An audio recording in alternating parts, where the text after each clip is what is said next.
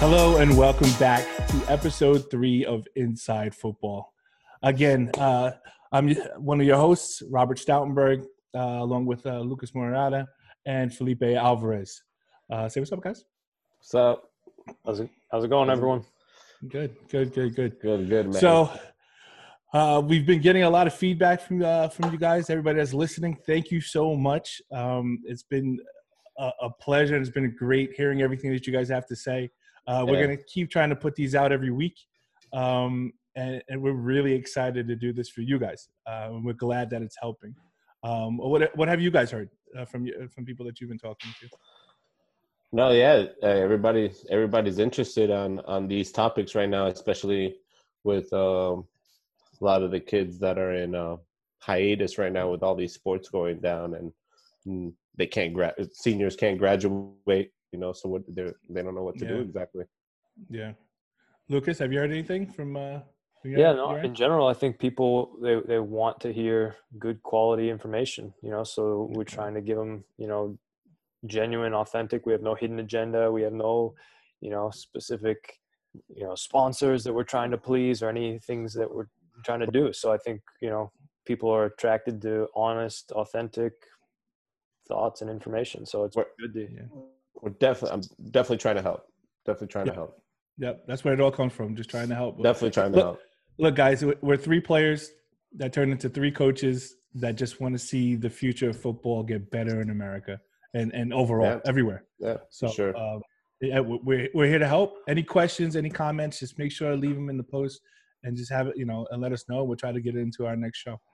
Um, I know we left off last uh, episode with um, uh, just this is a little quirk from uh, from Lucas. Uh, what what was what was your first boot uh, Oh. that, that you ever your first real soccer boot that you ever had?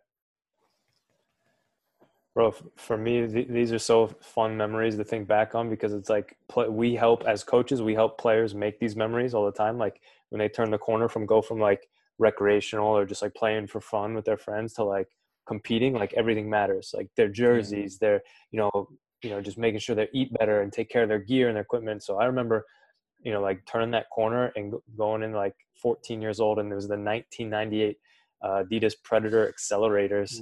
Um, we we got at the i mean we were at like one of those discount like a local version of like a tj maxx type of thing. And the soft ground pair was a half size bigger than what i was actually meant to be wearing at the time and they were like 15 bucks and they were normally like 150 or 160 at the time Dude, you got lucky. i saw Yeah, those man, and i was like oh my gosh mom course. I have have those and she's like, she's like we, we'll go have halvesies on them and i'm like Oh. mom like okay that's fine I'll, I'll like i'll give you the money and like i see them now and they're like making remakes of them and they're like zidane was Yeah. making remakes and like Yeah.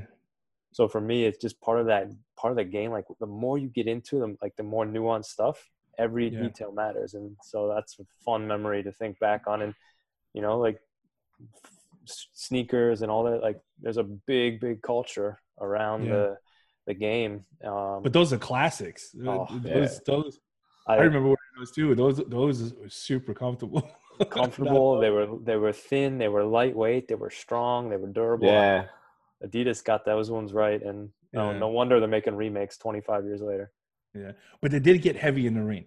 Of course, they all did back They, then. they all. That's true. That's true. That's true. Yeah. Yeah. Felipe, what was your what was your first? Oh man, I, I, it's not the first one. I know at the beginning, you know, like what Lucas was saying. You know, you got that transition from, you know, rec to travel, or if you're, you know, if you're serious about it or not. But uh, man, I remember I was probably like 12.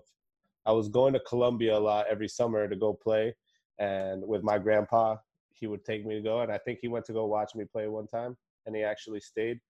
And I guess for his standards, I performed well, so I got these. Uh, these to me they were fire. These were the kids that Diadoras, black solid Ooh. Diadoras, yeah. full kangaroo leather with a brush and everything. Oh my god. Yeah. Yeah.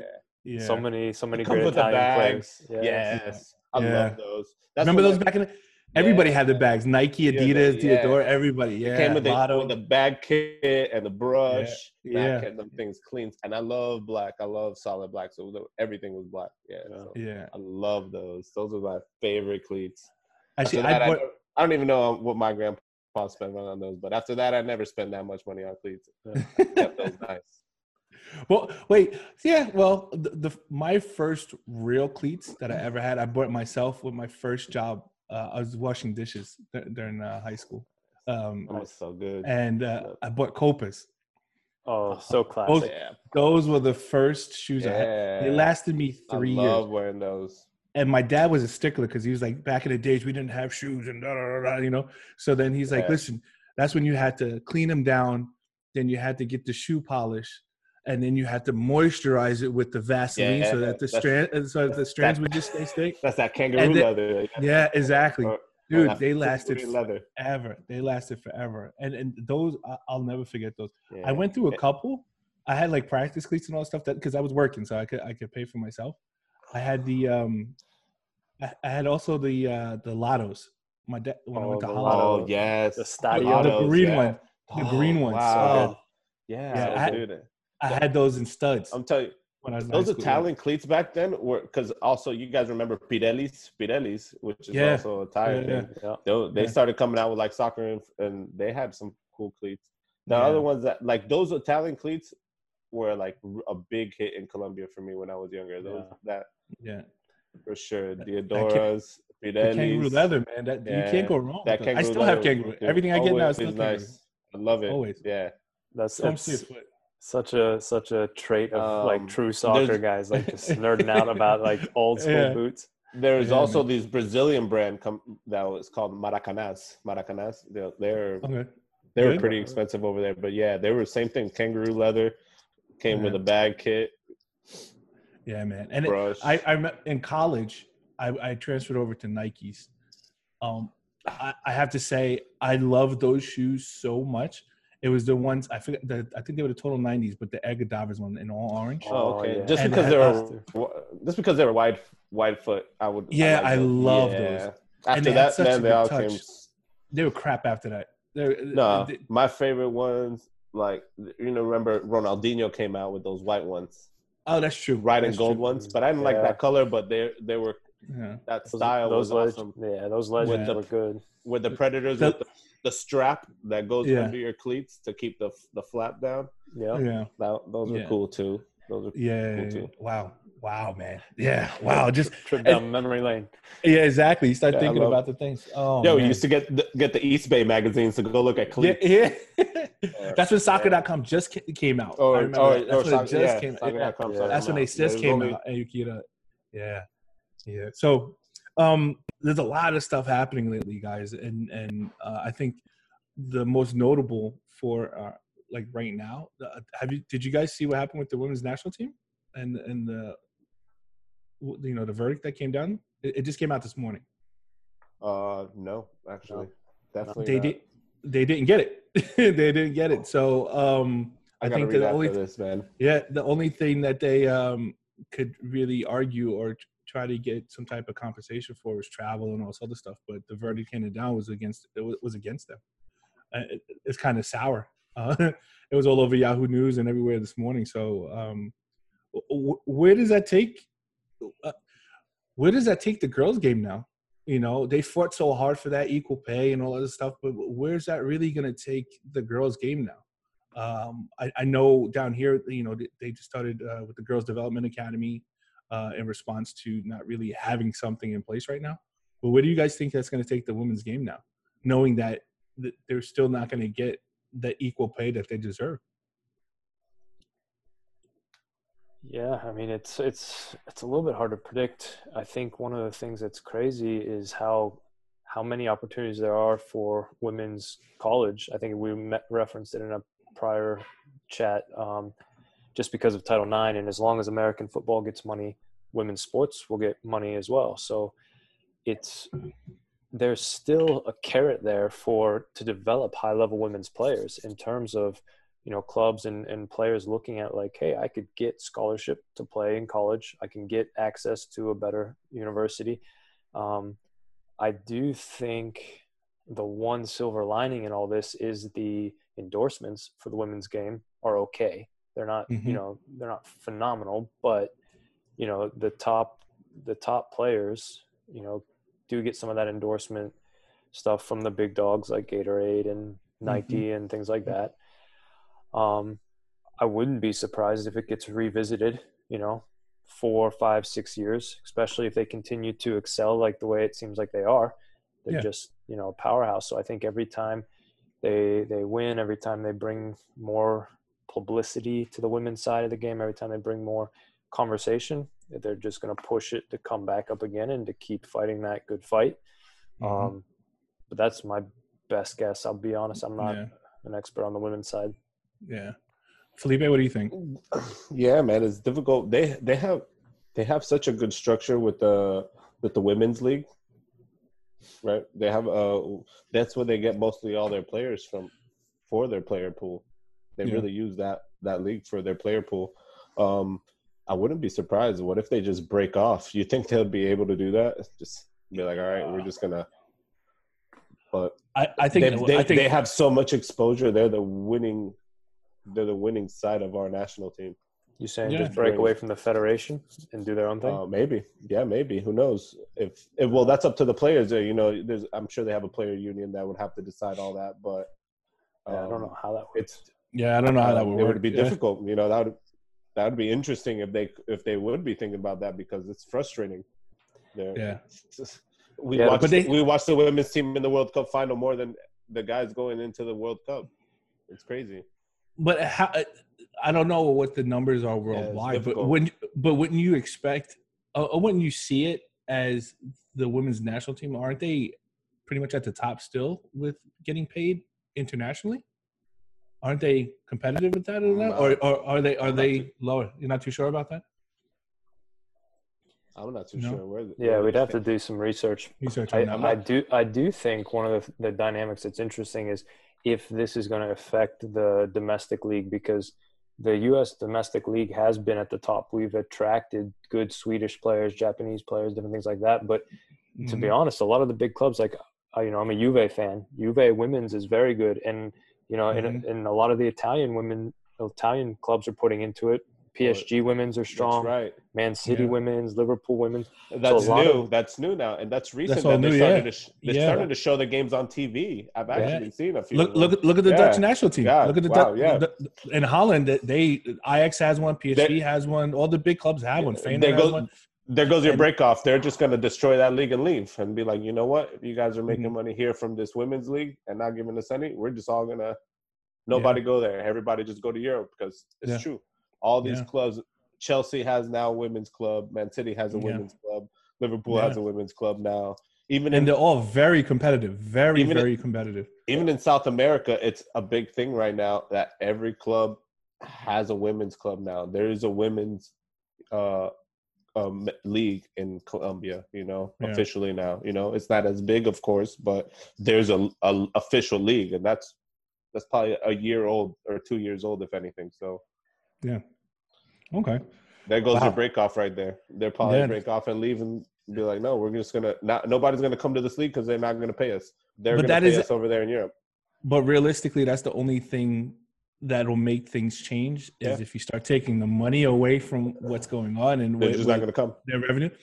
They're gonna they're gonna have to second guess everything and and, and se- uh, re- reevaluate what they're gonna do and how they're gonna move forward because you know you're taking money out of people's pockets. That's when people get pissed. really, realistic. and uh, and ultimately it's the right thing to do you want you want the women's game to grow you want the there to be an avenue for for the girls to look up the players and to grow in the game that way i mean i grew up with three sisters you know it's like Mm-hmm. tr- dance track and soccer like they all did different things but like Yeah. it was good for them and i have a daughter and i want you know i want to see an opportunity for for her you know the same way felipe i know you do Mhm. you know so it's just one Sure, of those yeah. those things that in the long run you got you we gotta continue to progress we gotta support it you know there's a lot of there's a lot of history there that you know you hear bits and pieces surface every once in a while but um, unfortunately i'm not an expert yeah. on it you just you just wish well and you want to do sort of your part to support it along the journey Hundred percent. Hundred percent. Hundred percent. Yeah, man. Soccer's soccer. You know, I I, I coach my girls' team as uh, as soccer players. The boys' team the same way. So, they're soccer players. No, I don't see anything else on the field but soccer players. Mm. So you know, there's a lot of different stuff going on, a lot of changes happening and stuff like that. And and I think the biggest change for everybody, you know, due to the coronavirus, has been the inability to play. Um, but uh, this recent week, uh, everybody's re- opening up again. Um, uh, I see there's more people outside running, more people going to the parks now because they just opened up here in Florida. Um, what do you guys think about this happening now, and how do you think this is really going to affect us moving forward? Felipe, you want to go first?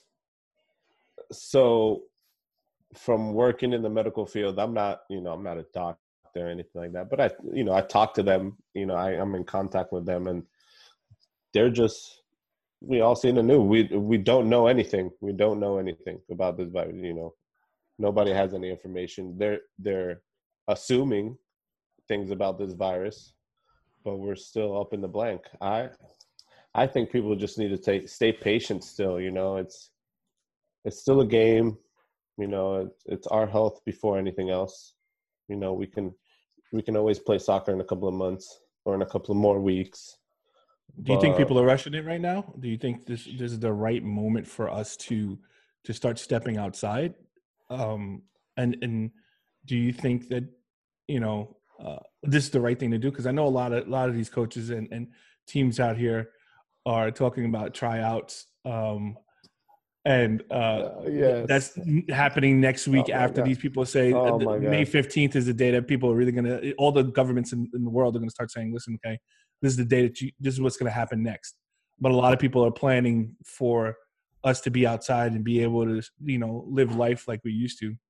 Um, well, also my parents have been asking me. Uh, uh, we have we have paid for tournaments that they're not they're not canceled. They just are pushed back, and they're like, "Oh, okay. What safety regulations have they put for our kids? What thing?" I'm like, to tell you the truth, we don't know because they don't they don't know anything. We don't know anything about this virus. We're they're just assuming, you know, testing. It's you know, there's still questions to be answered. So uh, I don't. We Yeah. don't know. We just have to keep waiting. Hopefully, you know they. They, if you guys notice, FYSA did send out a survey. If people we might I did that. uh, check your emails. Tell the parents to check their emails. If your if your child's an FYSA, fill out that survey. I told my parents look for this email. I sent them a screenshot of it or of the email. Look for it. Fill it out because they want to know your opinion. What's your concerns on uh, what's what are you more uh, worried about? Or what rules should we shake hands yeah. before and after the game? Yeah. Should we have a Yep. coin toss that close? Um, should the ball be sanitized before we even play? Uh, no spinning on the field. Which was Um, crazy part of that survey is there was like eight option. It was like pick the top three. Top three. It's like- yeah. Yeah, I'm like, I need to spitting on pick the all of- field. Yeah, it's all equally important to me. Spitting on the field and, and sanitizing the ball. Ball. Yeah, uh, why are you making me pick one? like, Yeah, was uh, yeah, strange. Three. Yeah, yeah. I was like, I would have Yeah. picked all of them. There's a lot of th- those. They were they were all good concerns. yeah, yeah. Um, Yeah. Yeah. uh, should the parents be uh, separated? You know, should the parents not be? I think that should be a definite. Social you know, dis- for right now, just just distance social distance. The smart it. parents also. It was also Yeah. concerned about the parents. Like, should the parents social distance? You know, no sharing water, no snacks Yeah. brought. You know, Yeah. no shaking hands. I mean, everything that I've sort of read and followed, and from from the NCAA side, we've gotten communication. Like it, it- it's going to come in phases, you know. So I think the the reaction to those phases, my my best guess is we're going to have people on one extreme that's like super conservative, very low risk. They might have a, a family member at home that's older. They might have Yeah. you know health situations. So you have to empathize with that, and you have others that are like eager to just go and like hey, I feel healthy, I feel strong, I've you know I got a good immune system. Like let's just get to it, and I'm sure you'll have people everywhere in between. Um, I do think you know everything is pointing towards when we get back in terms of a team environment. It's going to feel like small group training. You know, you're going to have groups of ten or less. You're going to have them spread out, so a lot of individual ball work, a lot of technical work. You know, I think that's the sort of the first phase. Um, and then you know as long as there's not a, a resurgence or as long as the numbers keep you know declining then you know what's it going to be? A month, six weeks? Yeah, I have a I have a lot of parents that are concerned, and I am too, man. Um, especially since I work in the medical field, and so does my wife. I don't. Yeah. Oh, Uh, I, I, I- may I, I might be asymptomatic, but you know I can transfer to somebody. I don't want Somebody to else, that. You know, yeah, God, God forbid I do that. Like I don't, I haven't seen my parents. You know, my parents are older. I haven't seen my aunts; they're older. I try to stay in a small circle of us, just only see each other. Nobody goes out of that circle, so you know, so nothing what do you- spreads. Uh, Felipe, you or either you, Rob, might know as well. Like, what do you guys think about like the synthetic turf? I feel like every time I'm on the synthetic turf and it rains, I get sick. Like, it's just it isn't just a cesspool of like germs. Like, people are sweating and spitting and running, and it just they don't you don't clean that. Is this like? Yeah, I don't feel the same way about natural grass. I'm out there, you know, Yeah, every every day with the college guys, and because we're on natural grass. Like, is you guys are on natural grass. I, Yeah. yeah. It's, I've seen in Weston that they they spray that grass down, that turf grass down constantly. You know, They has has a they should be they should be spraying it down because it's going to hold stuff because it's all synthetic. Because underneath it, it's uh, stone, then and sand, then rubber, then the mat, then a little bit more rubber, and then it's supposed to drain out. No, but that, that, that's the that's the makeup of it. So everything there is synthetic anyway. So if you don't have a good irrigation system like a lot of these uh, turf fields have, you're, you're going to keep a lot of that that nasty stuff that's there. Yeah. You know, and it should be getting cleaned or sprayed down for you know on a regular basis. Yeah, I, th- I Um, think they do do that in in in Weston because it's happened between our our C license where we on Oh, the yeah. field and and the, and the sprinklers come on in the middle of a session, so Yeah. it turned on. Um, I, I know I know in Europe they've already started getting back to doing training sessions. Um, I was reading uh, recently. Uh, you know me, I follow everything that's Yeah, happening. no, that's good. Yeah, Europe. But um, they this week coming up, they're going back to regular trainings. But uh, the KNVB put in place that uh, there's supposed to be a certain amount of distance between players and the coaches. Uh, you can't be there 10 minutes beforehand, um, uh, more than 10 minutes beforehand. Uh, you, you're in, in Europe, you take showers after games immediately. They're saying no, just go straight home. Um, parents aren't allowed to stay on the sidelines for now and for the time being. Um, so, do you think these type of rules and regulations should be put in place here as well? Because for the time being, in the beginning, for us to start going, but I know that in Europe, in certain in certain countries, they're way ahead of the curve uh, uh, with, with regards to, um, you know, cases and their, their daily numbers are going down every day, and we're still at that top part of the the the chart. So, do you think that we should start doing that right now, and then really promoting that our kids start getting outside a little bit more, or should we just say, listen, continue to do what we're doing? In most cases, it's working. You see a lot of a lot of people are participating via Zoom or uh, Microsoft Teams or doing this, tele, you know, tele, teletraining. I like to call it, or core, core train if we put it in, in uh, Lucas's term. Yeah, but uh, um, but it's it is kind of working. It's it's a new it's a new medium, but it is kind of working. You do see a lot of kids that are very much involved. Why not prolong that a little bit more, or incorporate maybe a session of just ball work where you can separate kids off and do it, you know, s- s- stage it or stack it throughout the week where maybe you have five or six kids here for one training and then your second training the next thing, but you have a one day of some type of, you know, core training. What do you guys think about that? Along those lines, do you think that would be the best way to move forward? I'm, I mean, something like that makes sense to me. I'm in favor of anything we can do right now to reduce risk. I, it's not, you know, it's it's not easy for us to compare ourselves to other countries. Like, you know, Mhm. one thing we're we're so spread out, but like, you know, in South Florida, we're very densely populated. Miami, Fort Lauderdale, you know, right up the coast, Palm Beach. You know, where in the Midwest, you know, Cleveland is three hours from Columbus, is three hours from, you know, Cincinnati. So it's just one of those things that I've, you know, it's got to be a little bit more state by state, or you know, even have a local voice. But you know, in terms of something for a team, if we could, if I knew like I got 20 kids on my team, I can have 10 of them come on Monday, and then I do the same session with the the other 10 on Wednesday, and then I do a session or two online. You know, at least there's a transition phase there, and you know, it's It's Mm-hmm. not a bad idea of what you're saying, Rob, where there's something where you know just starts easing them back in, getting them. Because I feel like at the end of the day, when we get back to it, it's gonna be like a preseason. Like we're gonna have to start all over again. Yeah, pretty No, much. yeah, I- from, from I agree. Ground zero. I agree. But I, I also think that um, it's like I said before, it's really you're gonna really see who put in the individual work At the Now? end, yeah. yeah. at now once the season starts because they're gonna be here. They're gonna be so much further than everybody else because they have their basics down, because they did all their footwork, because they did their juggling. Felipe, I gotta a hand. Hey, clap it up for Felipe, man, because his girls. I've been seeing videos of your girls. My God, dude, those Yeah, girls are just those girls They're are just be- awesome right now. Yeah, man. They're, those girls are dedicated, man. Shout out to the 2007 girls. Yeah, man. They're, they're, they're really They're dedicated. Those girls are dedicated right now. A those girls them are really putting in work, man. Good, it's, good it's, core gr- group of girls. yeah, I'm glad. awesome I'm glad. job. Hope we can keep that core together for sure. That whole team. That'd be wonderful. So But with that I- being with that being said, though, like you see the work ethic in those girls. So now we're now we're moving into the to ten traits of, of what's going on. For sure. You know that that's just that's that's awesome to see that these girls are just without somebody really being on them every single day. Come on, come on, you got to do this, you got to do this. They're out there working. You know, so.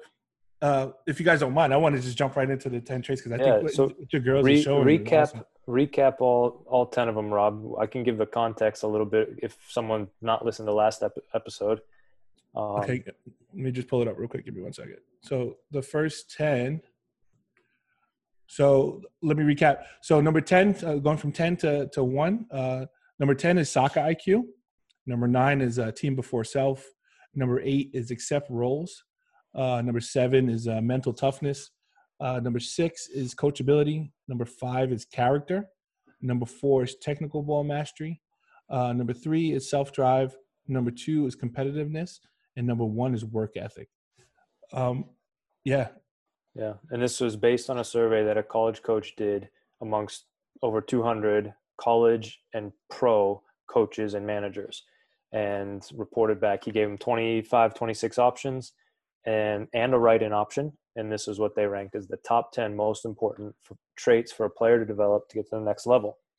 So yeah i think what you were saying you know rob what we see in felipe's group is like hitting on that one two three and even a little bit of that mental toughness number seven yeah. So so so let, us talk about mental toughness because I, I think right now if um if we really have to get into what you need right now in order to succeed is that mental toughness.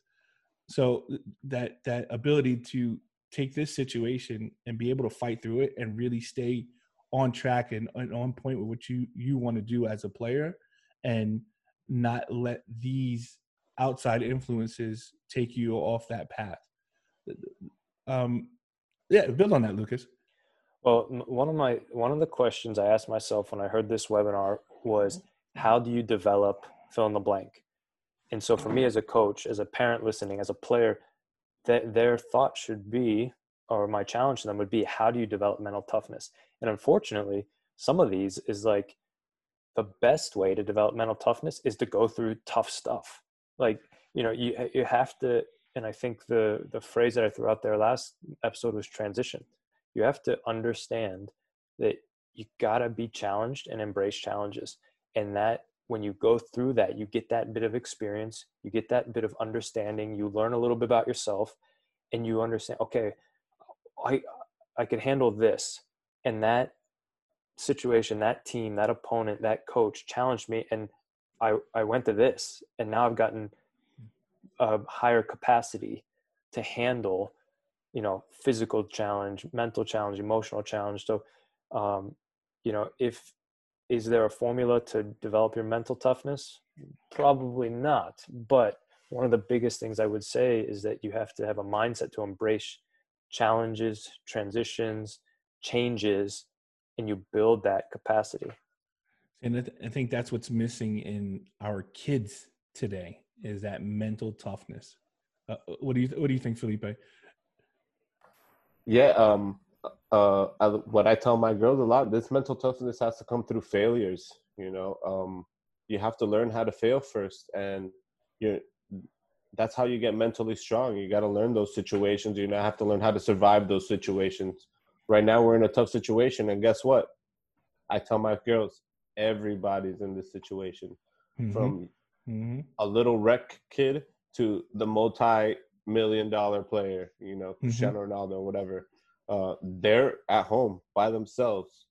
What What's going to tell us the truth, like you said, is the game. If he comes back and he's going down, we knew what mm-hmm. he did during these times off. If he's yeah. Uh, still up there, well, we already know what he does, you know. Yeah. Uh, but that mental toughness comes from just failing. They need to upset that those failures or um, take advantage, learn from them. All right. Um, they've been doing that well. I, I and it, it prepares them. It prepares them for the future. It actually feeds into the drive because if you're if you're failing all the time, or you're failing a lot, you're learning a lot. That's how I see it. Every failure, there's something that you can learn from, take away from, yeah. And build on top of. And then once you overcome that failure, that feeds more into your drive as to what you want to do. Um, I think drive is, is is one of the most important things that that any person can have. It doesn't matter if it's soccer or anything. If you're driven to do something and you're willing to put in that work and you're willing to go in every single day and put in that regimen and, and say, I want to make this. I want to go here. I want to go to college. I want to I want to try get a tryout at into into uh, Inter Miami. I want to have the ability to get seen. I want to play from a high school team. I want to make the academy team. You got to have a goal and set that and, and make sure that your drive is pushing you every single day in in in that direction. Um, that drive. Uh, how do you guys see that now in in the youth in, in American soccer right now? Is, is it still there? Is that is that drive when we were younger? Do you see that a lot more in kids, or do you see that less in kids now? I don't. I don't know if I don't know if I could stereotype the whole generation because I certainly think there's you know both. You see very very driven kids. I think we see it even within our own club. You know, kids mm-hmm. that are like they're early juggling. You know, playing one v ones, and then they're they're late you know, waiting for their parents to pick them up and they're not playing the grass, you know, joke around. They're like on the ball. Yeah, um, you know, for me, it's, it's interesting because drive is like, I think it is very internal, but I also think like it can be developed. And I think like everything you just mentioned, Rob, made me think of like someone having a goal, college soccer, pro soccer, making the A team, making the, you know, guest player somewhere. Like when you have a goal, you, your drive increases. But for me, the turning point is when a player realizes the sacrifice needed to reach that goal. Everyone yeah. says, I want to be a pro soccer player. Everyone, yep. like, I talk with hundreds of kids a year that say, I want to play. They love the idea of playing college soccer, but they don't realize how hard it is to play college soccer. The sacrifice that's required physically, mentally, time. I mean, guys having to choose to not do things, you know, mm-hmm. fill in the blank relationships, parties, you know, fun, money, blah, blah, blah, for mm-hmm. the game. And so for me, self drive comes from one, having a goal, but then two, realizing through stories, through examples, through coaches, that paint the picture of the sacrifice necessary, the the work necessary, and that, and then all of a sudden, it's not about you know uh, a trophy or an external thing. It's about this internal thing of like I want to be excellent. I want to be the best version of myself. I want to improve constantly. Like, because then what happens when you make the team? What happens when you make the college? Then you've met your goal and you just chill. Like, you can't. So uh, that's sort of my initial reaction in terms of you see it in players. Sometimes you don't. Yeah. Um, but it does come down to having a goal and and seeing a path to go get it. Yeah. Felipe, what do you think? Uh, how do you, how do you how do you see Drive? Uh, man, I feel like these kids in these these times, you know, that that drive has to come from within. Um, uh, you know, back in the day, or we see the players that are, you know, they're they're from the slums, from the Brazilian players. They're from favelas. They they come from a very low poverty area. Same thing in Europe, South America. Here, a lot of the kids already have you know the opportunities are presented to them their parents their parents made that sacrifice to give them you know the best or something that they didn't have themselves so i feel like some of these you, know, can't, generalize like again for everybody, but you know, if you feel comfortable, you know, my parents got me, or you know, I can always fall back on them if I need to. But that that drive has to come within. Something else has to chat channel that drive here in these kids and our especially for U.S. soccer to to take it to the next level. It can't just be okay. We have the opportunity to go to college. I don't have to get a uh, I don't have to get a, a, a soccer scholarship. I can get a, a you know a, a, an educational scholarship. You know, uh, yeah, major yeah. in something else. Oh, okay. If I don't make it in soccer, I can still go this. Some other countries they don't have a fallback. You know, there's yeah. no there's no safety net at the bottom of this. It's yeah. soccer or nothing. Here, okay, ah, uh, you know, I feel like I, I feel like that's what that's what U.S. soccer has gone to. You know, at one point, you know, I feel like some of, the, I, you know, I don't want to speak for the professional players, but you know, they internally they feel like they're all right. There's a safety net. I can do this. After, but I think, you know, but what I, I what I do what I do think like like have you seen the the um uh the Last Dance the new series on ESPN with I was, uh, Michael. I was hoping yeah. we would bring that up. Yeah, I just watched I the first episode. I watched all four. I think it's phenomenal, yeah. phenomenal and it goes into um I don't want to ruin it for you, Lucas, but it, it goes into how Michael Jordan was and how his teammates were in order to accomplish their goals and how focused they were and how competitive Michael Jordan really is. Um, it, it also, uh, you know, kind of brought to the forefront for me that the reason why he was so good were two things. He was ultra competitive and he knew how the game worked. So his basics and all that stuff were were amazing, which allowed him to, you know, do the other things that we thought were magnificent and so futuristic in his game. But his basics were so sharp that it was beyond everybody else's level at the time. And then even when he wasn't at level, he made sure that he got to that level where he wanted to be. Um, I think I think competitiveness is super important. I've had so many talks this year with my team about being competitive, especially when you're playing at a higher level and you're saying that you want to do these things. There is, and I'm going to say this for everybody listening if you have a child or you are a player right now, there is a kid somewhere in the world working twice as hard as you for the same exact spot where you want to be. So you need to work twice as hard as him or her. You should never think in, in, in, in aspects of where I live, I'm the best player here. That means absolutely nothing in the scheme of things. 100% nothing. And I think Lucas, you could attest to this too with with, with the recruits that are coming in, and Felipe, you, you, you know, in Colombia and all this other stuff, and seeing and seeing how the professional game works. It's you're not competing against the kid down the block. You're competing against the kid in Brazil, Holland, England, Japan, Russia, Australia. Those there's somebody out there right now that's the same exact age my age, the, the guy in my same exact age as me, about a month apart, Ronaldinho. That that's the pinnacle of my of, of my age group was Ronaldinho. Now think about every age group that you have. You know what I mean? Look, look, look. You got Messi. You got Ronaldo. Ronaldo just outworked it to get to where he is. He had talent, but he outworked everybody else. He could have fell off, but that's what it takes. You need to be that ultra competitive focus, have that mental toughness and drive to accomplish your goals and keep moving forward. But never ever think that what you're doing now is enough. So you know, 100% I, I agree. Hundred percent agree. My my prompt for us to to touch on now would be, how do you develop that in a youngster? How do you develop that in a, you know, ten year old, twelve year old, sixteen year old? You know, is there a point where if it's not there, you're not really gonna make someone more competitive at a certain age. But how do you develop competitiveness? Yeah. then I would say that too. How do you develop competitiveness?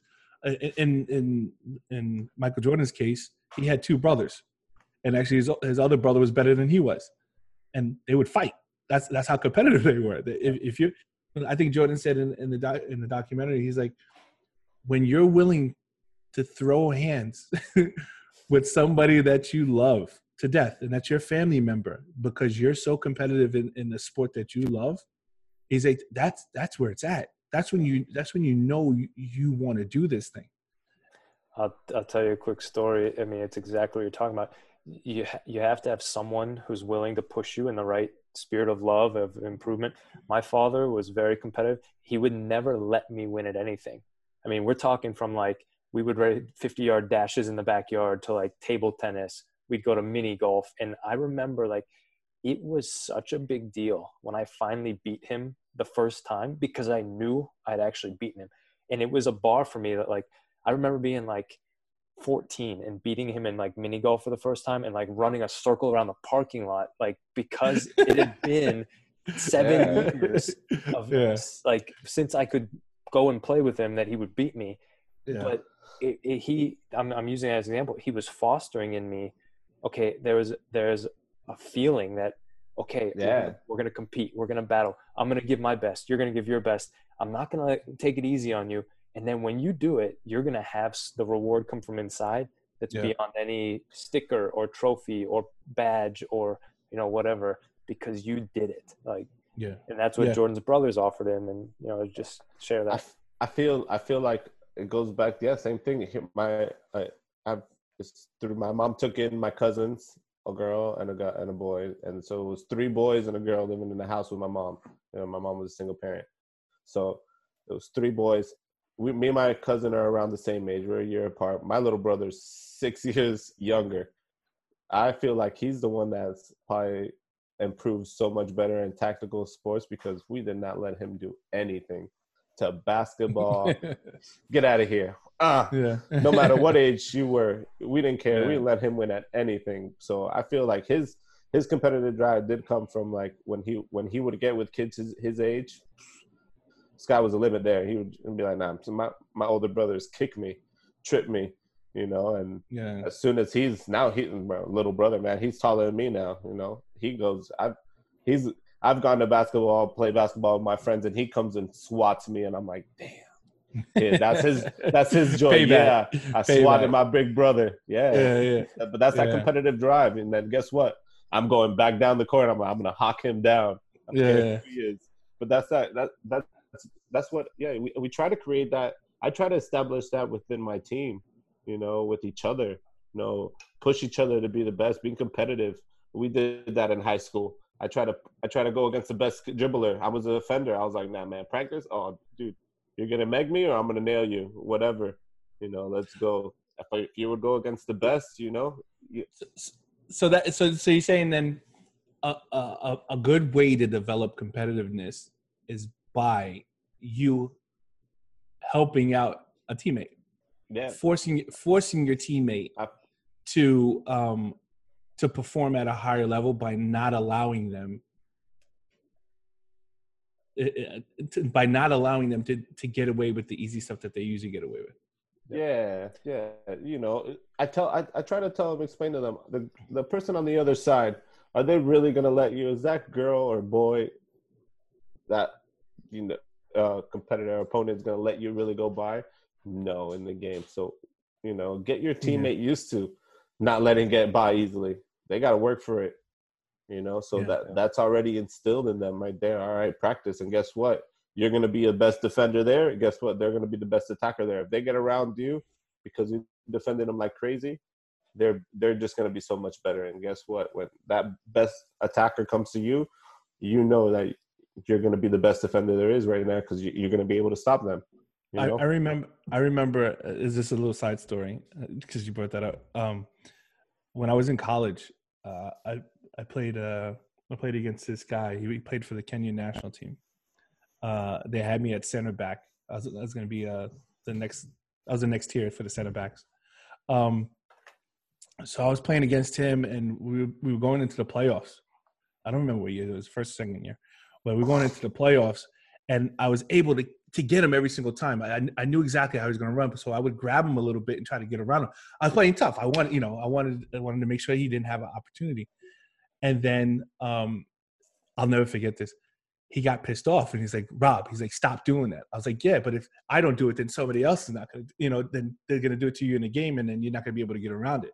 So then um, the next play right after that, he goes out, he chops me dead in my throat. I couldn't even breathe. I was like, like that. And then he's like, I told you to stop. And then I look over my coach. He's like, Rob, you did the right thing. He's like, because he needs stuff like that. You know what I mean? So it was him getting pissed off at me now at that moment, but it helped out. And my coach was like, "Yeah, you did the right thing." You know what I mean? At in that moment, uh, I was pissed because I got chopped in the throat. So you know, I was out for a bit. It, it was just you know me fighting hard, just trying to make sure that he didn't, He felt it because I knew that you know the, what the the opponent was going to be like against him in the next game. You know what I mean? So uh, yeah, it's oh. it's me not giving him the edge it's hard as a coach to well i feel like i, I have trouble like man how I, I spend time like all right how am i going to make this you know more competitive more competitive how can i reward them how can i show them uh, that they need this for each other that they need to go hard it shouldn't be easy you shouldn't just get out of the way you know oh okay i don't want to tap obviously you don't want to you're not going to tackle your teammate you know you don't want to you want to give them a you know you want to give them a little bump, you know, and make mm them feel it. You're not going to go into injury or anything like that. I expect yeah, of course you not to. Yeah. I don't. I don't expect you to do that in the game either. But you know, you got to let them feel that this is what you're going to get in the games, especially with the other person that doesn't even know you, so they don't really care. Yeah, exactly. Uh, so, it, but as a coach, it's tough to. I feel like I'm have. It's been tough to try to bigger or try to bring different things, and not make it seem so repetitive all the time, to, to get that competitive out of them. Yeah, I, th- over, I think that's season. what you guys, what you're saying with both of your examples and and your coaches' responses. I think that's so important. I think it's one of the biggest things that's missing in in the broad picture of U.S. soccer culture is a competitive training environment. And the fact that you're even aware of it, Felipe, the fact that you're that you're even thinking about it, is is the the fact that it's improving. Like I have a saying I told my guys, mm-hmm. like, yo, if if you show up and you have ten hardworking players that are going to get after it, it's better than any one coach. Pep Guardiola can co- show up at a training session, all of his knowledge, all of his information. But if if you look around and every guy next to you is going to battle and fight and grind, and like you're saying, not playing dirty, but yeah. go into the session saying, "I'm I'm going to battle," you don't need Pep there. You just yeah. you know you guys can just go out and, and train and play. Um, you know, there's and especially at the college level, the, the, some of the differences are so small. Anson Dorrance, UNC, 21 plus national championships. He is a master of it. I would share it for any coaches. There's a book he put out called Training um, Soccer Champions. And he has a whole competitive cauldron, he calls it.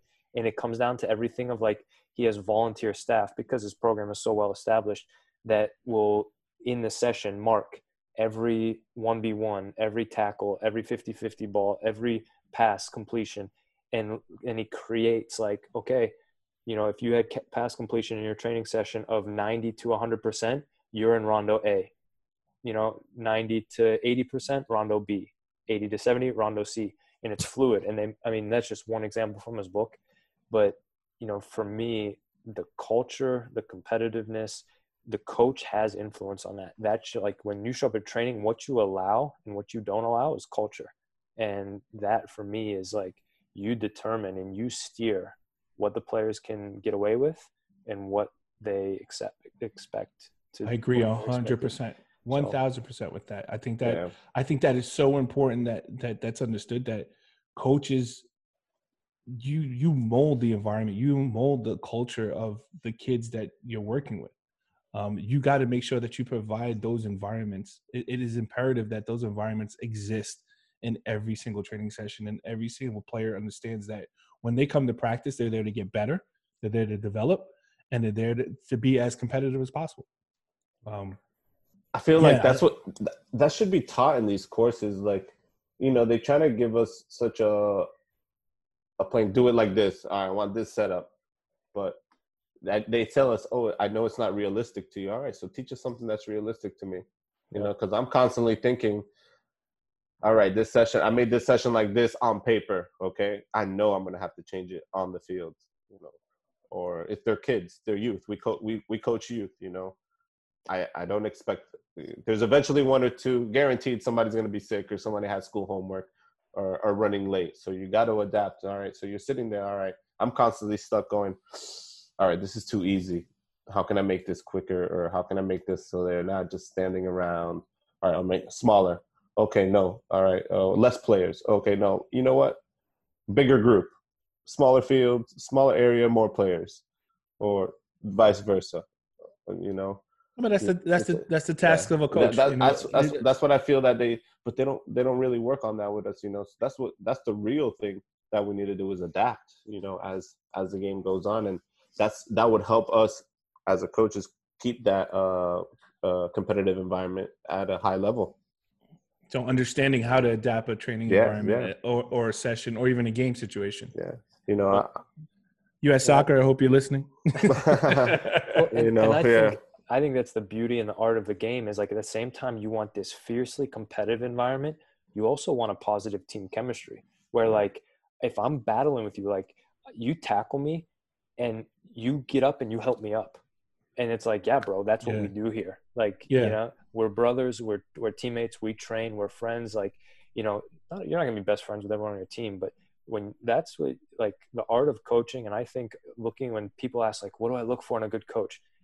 You can argue X's and O's, you can argue technical mechanics, but if you can find a coach who sets the right environment, the training environment of chemistry, culture, competitiveness, you're gonna have a group that really advances well and and does it beyond the hour and a half that you're with them two or three times a week, you know, because it's going to go beyond the training field and they're going to put in extra time and they're going to talk about things and they're going to argue about tactics and all that. It's going to be developed from the culture you create in your training, in your communication and stuff like that. So I think, you know, these things we're talking about are so important and they're a lot of the soft intangible things. Everyone wants to talk about X's and O's and you Yeah, know, foot skills, but they don't teach it on courses. They don't talk yeah. but if you go to the you know dfb if you go to holland you know this stuff is in youth coaching courses you know correct. Yep. it's it's in there it's just not in in american courses yeah, I've Yeah. seen them in South American courses. Yeah. Yeah all right, so well, well, let, let, us end it on that note because I know that we could go so long into these things. Um, next episode, we're really going to get into uh, some other aspects of the ten traits. Uh, so I think we're going to get into the character, coachability of a player, the ability to accept, which I think is huge, and um, the team before self. Uh, I think I think we need to. I think we should, you know, spend a little bit more time on really letting everybody understand that there's, there's so much more to what's going on in, in a soccer game and, and, and developing players than just Being the just goal getting on scorer, the field. Yeah, exactly. or Or just being the being- goal scorer. exactly. Exactly. I was I was never the goal scorer, but I loved it. I don't care. Yeah. But my- I got somebody on the ground. That was my goal. I saved Yeah. the goal. That was my goal. Wow, I would celebrate those. Yeah, and I would be I would be just as happy for my teammates to put a goal in the net for us.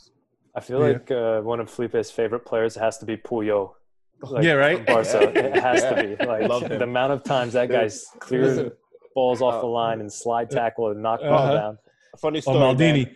Funny story. Uh, Maldini. prior generation playing Yeah. in high school, we played against Nova. They were like, I think that year they won states, man. They were beating us like, uh, it was a competitive game. We were down 2 1. This, bro, this kid took a crazy shot. I'm no lie. I did a bicycle kick to take the ball off the line from an upper 90 goal. I think somebody, I, I would wish somebody got that on. I think they did have it. Somebody said they got that on video, but I wish they would send that to me. That was awesome. that was my highlight right there. I didn't care So if if we any- lost that game 10 0. So I if did- anybody has that video, send it to Coach Oh, Felipe, please. That was awesome. I, I no, that was my that was my dream. I love Puyol. That's so, listen. I wasn't the fancy player, and I wasn't the super skillful player. So if I was that kind of player, if I had to be that player to get on the field, that's what I was going to do. That was the only way to get on the field. yeah mm. Dope, dope. So okay, so um, we'll end it on that note. Uh, everybody, thank you for listening. Where, where can everybody find you guys? Uh, Felipe, where can they find you? Oh, you can find me on Instagram, uh, FTS Academy, at FTS Academy. First Uh, Touch Soccer Academy. Yeah. Um, Martorana Soccer uh, on Instagram. M A R T O R A N A Soccer. Okay, awesome. And you can find me at uh, pi underscore soccer underscore academy on Instagram as well. Or you could check me out on my website, which is www.pieceoffootball.com. And we're all on uh, westernselect.org. Uh, we all have different teams. Uh, check us out, and uh, also check out their um, their Instagram account, um, Western Select ETP. They're doing some really good stuff with uh, with that. And uh, yeah, AY, AYSO six four four. and AYSO 644. Um, yeah, so we'll end it on that note. Guys, thank you Cool. again for taking the time out. And Whipping we'll that. see every, Repping that Inter Miami today. into Yeah, Miami. I, I can't I can't wait. Hopefully, And, oh, they, mean, actually, they start training this week, no? single player training, single player. Yeah, Yep. I can't wait. Yep. Hopefully, hopefully, you know, stay home so we can do this soon. Stay home. Stay home. Stay home. all right, guys. Well, all right. Have a good uh, week, and we'll see you guys next weekend. Nice, All you guys. thanks, guys. Take it easy, guys. All right. Bye.